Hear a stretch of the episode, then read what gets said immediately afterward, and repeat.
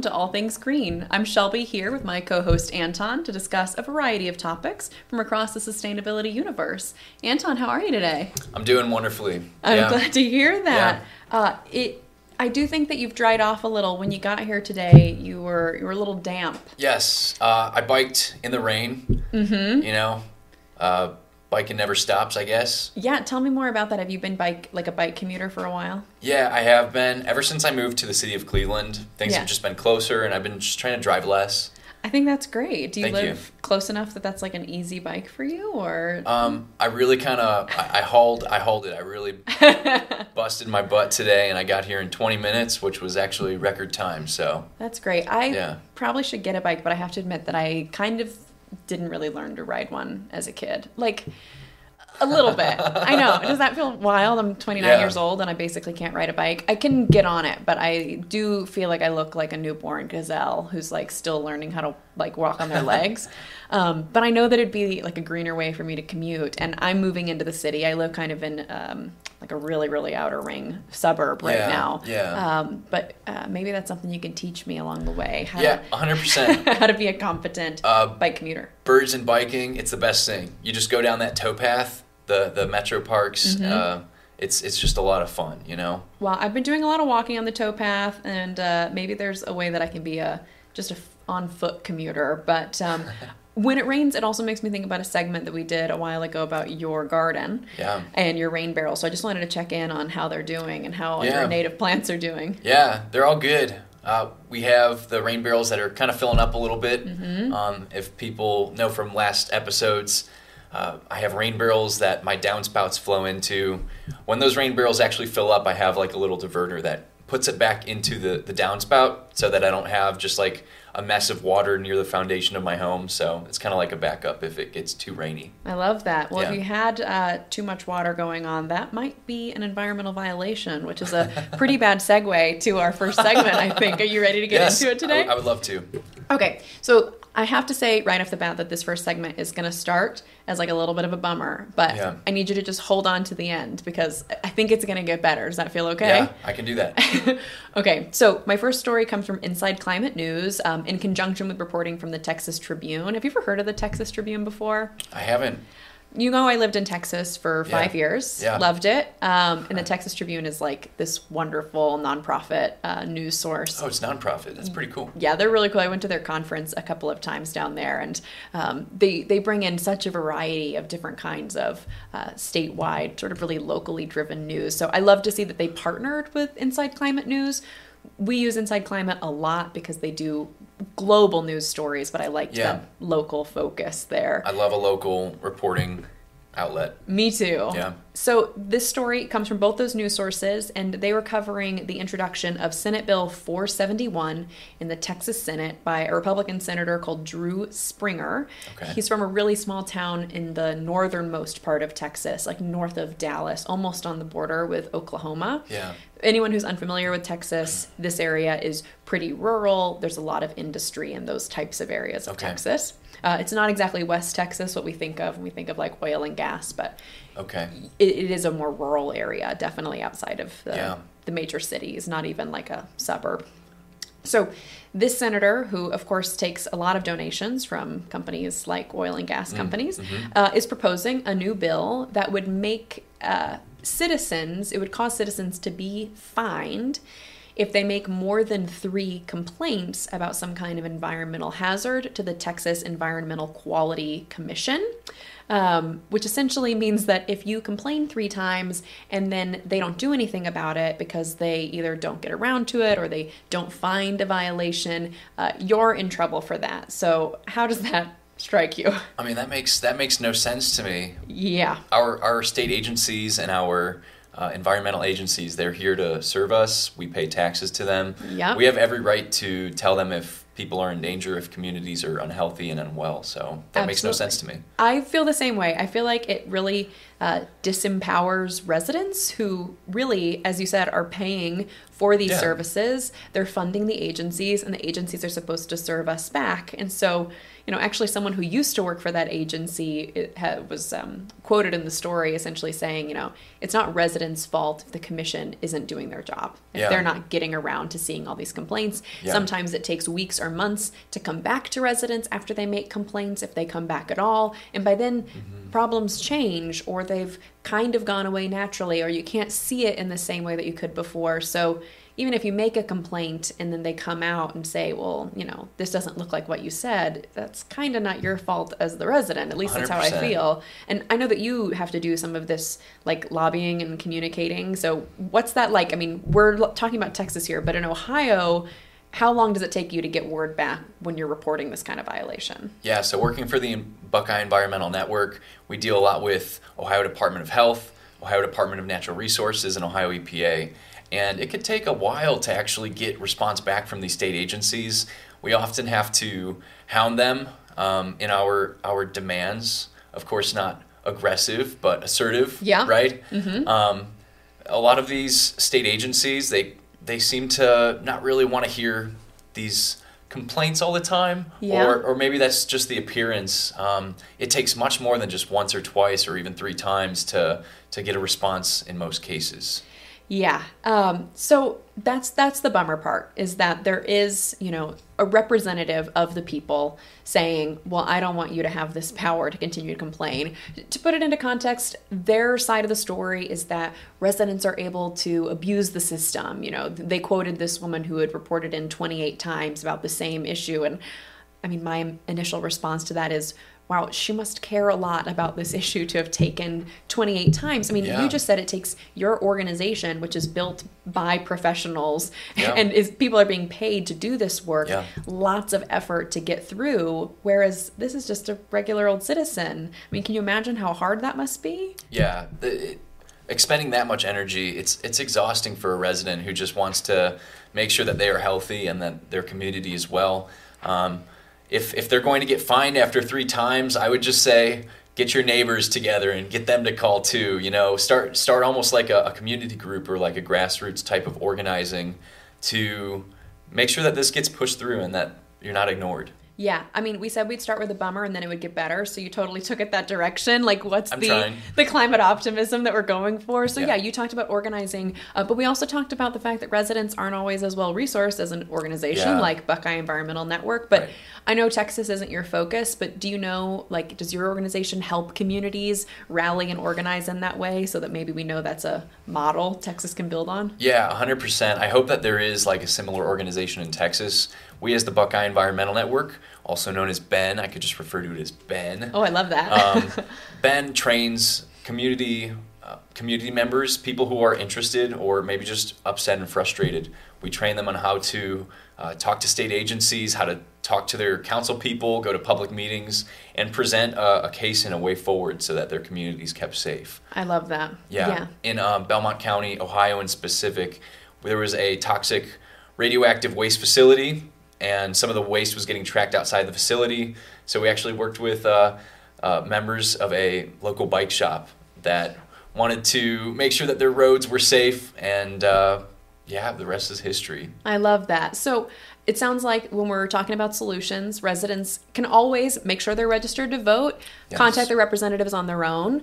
Those are both real things that you can Yeah. do, but it's Yeah. even more powerful when people come together. Yes. So we will try to do a little research and see if there's anything like this in Texas that maybe people can call on. Yeah. Also, just a reminder that this hasn't passed yet. So just because something has been presented in the on the Senate floor doesn't mean that it's going to pass. So it's a great time for Texans to be contacting their representatives.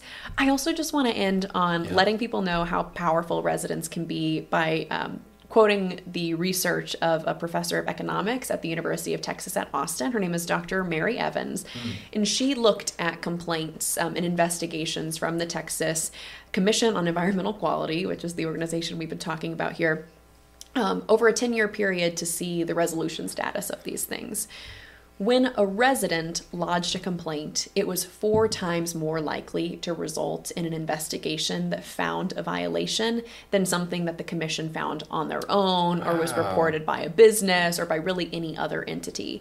That's encouraging. I think so too. Residents are noticing things because they live there. They're a part of the community. They see the changes in real time Yeah, and have a vested interest in it. So, yeah, there's hope here. This Mm-hmm. isn't a law. It's just a proposal. It doesn't mean it's not serious, um, but but there's there's stuff to be done. So I'm glad you shared a little perspective on ways that people could do that. Yeah, hundred percent. And I'm really excited to get into our next article. Also, Yeah, me too. Um, it's it's also about grassroots organizing. Um, but let me give you some context first. Inside Climate News uh, wrote an article about advanced recycling, and I want to make sure that I uh, put it in air quotes, Okay. even for those people who are just listening and not watching. Um, advanced recycling, where we basically burn plastic and we turn that, we use fuel to burn plastic to turn it into oil, to use oil to ship it down to Texas to be sold as oil. So Oh. that was that was a lot, but basically, um, this isn't advanced recycling at all. There's there's these plastic burning plants popping up all over um, Ohio in particular, but other places as well, um, where companies are greenwashing, saying that their plastic that they are burning and repurposing, um, turning it back into oil, is going to solve our plastic problem. It's just not the case. Yeah, it just sounds like another case of greenwashing to me. Oh, look, is. this thing is more environmentally friendly. Yeah. But doesn't really sound like it in practice. Exactly. And one of the big problems is companies are effectively greenwashing this and getting uh, grants from like federal government for like green energy. So these are these are like government subsidized trash burning plants in low income communities. Of course. Um, they are allowed to reduce tons and tons of emissions every year, and there's really no way of monitoring whether or not they're following these guidelines. I have read these permits of how much uh, chemicals they can release each year, and literally the permit says that an EPA person will come out and they will just look at the smokestack. If it's like a weird color or something or a weird smell, then maybe there's a reason to investigate. But there's absolutely nothing stopping these companies from just releasing their emissions at night or something. yeah, so it sounds like you do a good job for the hour that somebody's there, and then you Yeah. can do whatever you want. And even just listen. Caveat here that I'm not an expert on this, but I I imagine there's probably a lot more to it than just the color or the smell. Yeah. that seems very non-specific to be Yeah. able to realize that there's a problem. 100%. And why, can I ask? Sorry, why are they Yeah. calling it advanced recycling? Like, what's the what are they saying that it is? Like, why is it Yeah. considered recycling? Well, the whole the whole idea that they are burning these plastics and turning it into oil, like mm. something like that you would make more plastics with, or uh, maybe like uh, using it as a fuel to burn more plastics. Yeah, Um, just just the fact that they are repurposing this, even though it's not a healthy way of emitting toxins into a community, Yeah. they're they're labeling it as recycling, and this Got is it. this is just industry speak, right? This is not reality. Right. Um, we have a community in Youngstown who is currently going through uh, one of these trash burning plants, and they're saying they're intimidating one of the citizen groups, saying you can't use the word burn, you have to use the word superheating. Oh, And- sure. yeah, and and this is this is all industry speak because everybody knows that when you break down these hydrocarbons, you're going to get a release of oxygen, and Mm-hmm. that oxygen is going to have these materials combust. Like there's going to catch fire, there's going to be an explosion, um, and it honestly takes only one bad day for these plants to catch fire and completely destroy a community. We're talking like an East Palestine type of catastrophe with Yeah. all of these dioxins and horrible chemicals being released into the community. It, this all sounds pretty terrible. Are we Yeah. doing just two terrible segments in a row, or is this one going to turn itself Yeah. around just like the last one did? Well, um, I would I would say that there is there is a bright side. These communities that are organizing, Buckeye Environmental Network is organizing, and we're having some pushback. Like when residents do come together and they bug their council people or their trustees, and they say, "We don't want this facility in here. We know it's bad. It's going to affect our health. We already are at a high risk of cancer. We can't have more of this." Um, those conversations, those dialogues, and that uh, community pushback really is effective. So I'm, I'm happy to give you more updates in the future. Yeah, please. Um, I would love to keep you updated on the Youngstown plant, and there's there's other plants going in too. So yeah. I, I, I look forward with vested interest to hearing more about this. It really feels like another instance of like this thing that can make us money is actually great for the environment because that is a more marketable message than just uh, use the stuff you already have. Yeah. Buy less plastic in the first place. I mean, we're not perfect. I've got a plastic pen sitting here on the desk, but I'm going to use it as long as I can possibly get it to Yeah. work. Um, so thanks for sharing that with us. Um, absolutely. You want to move on to uh, talking about uh, what we do for a living? Yeah. Okay. um, so here for our last segment, I want to talk about green careers. So I have to ask, like, what's what do you think of when I say, oh, you know, you're working in a green career? Like, what's that career look like? Yeah, I mean, for me, it's it's really it comes down to the advocacy and the community organizing. Mm-hmm. I don't have a degree in environmental science or biology, even or chemistry. Mm-hmm. Um, so I, I use the skills that I have done to still further the environmental causes. Yeah, I uh, read a report from a company called Lightcast. They're a labor market analytics group, and they were looking at the growing demand for what they call, quote, green jobs. I don't think they made that term up, but I'm just attributing Okay. it to them for here. Sure. Um, so their their labeling, their definition of green jobs is up more than 50% since 2019. So that's really just like a three or four year uh, time period. And there are a couple of different ways that they break down green jobs that I thought was really interesting. I also think your response is interesting, and that's probably because you work in this field that you think that you think of a green job as like your job doing advocacy, doing Yeah. community organizing. Whereas for me, like the first thought that comes to my head is like, I'm an environmental scientist, or Yeah. like I'm a, an environmental engineer Yeah. that's what I think of, like someone who has to have um, like crazy credentials. And I'm so glad those people exist, but not everybody's gonna find themselves at home, 100%. you know, in a hardcore science career or technology Yeah. career.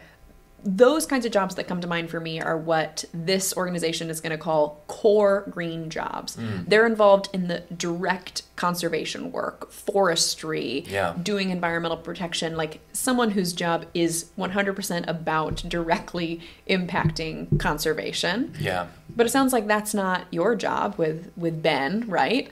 No, it's not. and actually, I would I would like to speak to maybe. Yeah. Um, I I thought after I had gone through, got my degree in history, um, got my master's in public administration, which is like a, a public policy degree. I was like, oh no, am I going to have to go back to school for like civil engineering or like environmental science to work on these stormwater issues that I want to work on? And eventually, I kind of just found a way to uh, wiggle my way into a green career um, using the skills that I've had. Um, advocacy, talking to uh, state agencies, and working with communities to further progress on the environmental side, whether it's getting rid of like uh, bad facilities like these trash burning plants that we talked about, or Yeah. protecting communities from fracking waste. Like, these are all things that you can do without an environmental science degree. Yeah, and and from conversations we've had before, correct me if I'm wrong, you weren't even you didn't even start in that because you were like gung ho on doing environmental work. You Yeah. From what you told me were interested in like politics. Yeah. And then you found out that wastewater was a huge deal in your community where, Yeah. where you were growing up and that became like a mechanism that built this environmental interest. So the skills Yes. you built weren't what I think of as green skills, is that right? Yeah, hundred percent. And honestly, um, it take it took me from uh, being a electoral politics organizer, kind of like somebody who works on campaigns, Right. works with volunteers. Uh, that experience was very valuable. Not every organization maybe values the political organizers, um, but Buckeye Environmental Buckeye Environmental Network certainly did. They they valued me working with volunteers, Yes. being able to mobilize people, get them to you know make the phone calls, go to the protests. So Yeah. yeah, I think that would put you in a category that Lightcast calls green enabling jobs. So these are right. essentially administrative jobs that support companies or support the green economy. You're essentially supporting that uh, core job, the Yeah. person who's producing it. Yeah. But you can't do that without people who know how to work with volunteers, do a budget, talk to your representatives. Yeah. So that is a totally valid green career. And then they also, Lightcast also talks about green enabled jobs. So essentially jobs that already existed, but they're adapting to the demand for Ah, okay. green sort of angle. So that could be anyone from like a car manufacturer who's learning how to make their cars run cleaner or make an Yeah. electric vehicle, or it could be someone who's already doing like, um, uh, like a laundromat that's starting to use eco-friendly uh, soaps and detergents Yeah. instead of whatever they might be used to using. Those could be green enabled jobs, jobs that are able to adapt to that that kind of green technology and, and Yeah. demand for that. And then finally, they talk about what they call potential green jobs. I love this one. Essentially, they just said, like, it's nothing but possibilities. They're talking about someone who is like going to do something we haven't even heard of. Or, you know, we talked about like that video game that we both played that was uh, based around environmentalism. You know, I don't know that any of the people who made that video game The possibilities are endless. yeah. You know, I don't know that anyone who made that video game was like, oh, I have a green job, but Yeah. yeah, maybe they have a potential green job. oh, real quick, I mean, we both are doing this this show, Yeah. and I feel like that's also like a green enabling job. We're we're bringing issues to light. So I like to think so. We've, you've got two green enabling jobs. Well, yeah. I, and I'm- I'm, I'm very happy to, to make the career change. I would I would just say for anybody looking for a green career, don't get discouraged. Um, honestly, do join like a, a community board, like a watershed group or Yeah. something. Get involved. Um, start learning the lingo, and as you go into these job interviews and make these connections, um, I think that you're going to end up in a job that you you really like. That's that's my experience. I hope that's other people's experience as well. I hope so too. I mean, in case I've never said this on air before, I ended up here basically because I went to an environmental meetup group uh, Yeah. where I didn't know anybody, and then walked up to two people who seemed nice, uh, and then said, uh, "Can I can I kill some time talking to you guys?" And then Yeah. they said, "We run a media company," and so that's how I got my first green Yeah. enabling job. I, I'd like to think that doing public health, there are ways that I could approach doing a, a green career there, and I'd been really pushing my organization to think Yeah. about environmental health disparities. But I'm still I'm so excited to get to do this kind of work. Yeah. If you've got a passion for the environment, or even just like the earth around you uh, in your local community, Yes. there there are a million ways that you can adapt the job you have, or go find a job within your skill set and, and serve that. Yeah, I love that. Yeah, me too. Okay, well, Anton, thanks so much for discussing all things green with me today. How about you let our uh, viewers know where they can keep up to date with us? Yeah, absolutely. If you'd like to stay connected to us, be sure to follow us on Instagram and TikTok at One Planet Media. That's O N E 1. And if you'd like to rewatch full episodes, check out our YouTube channel, The All Things Green Show. You can find links to all of our sources from today's episode in our show notes.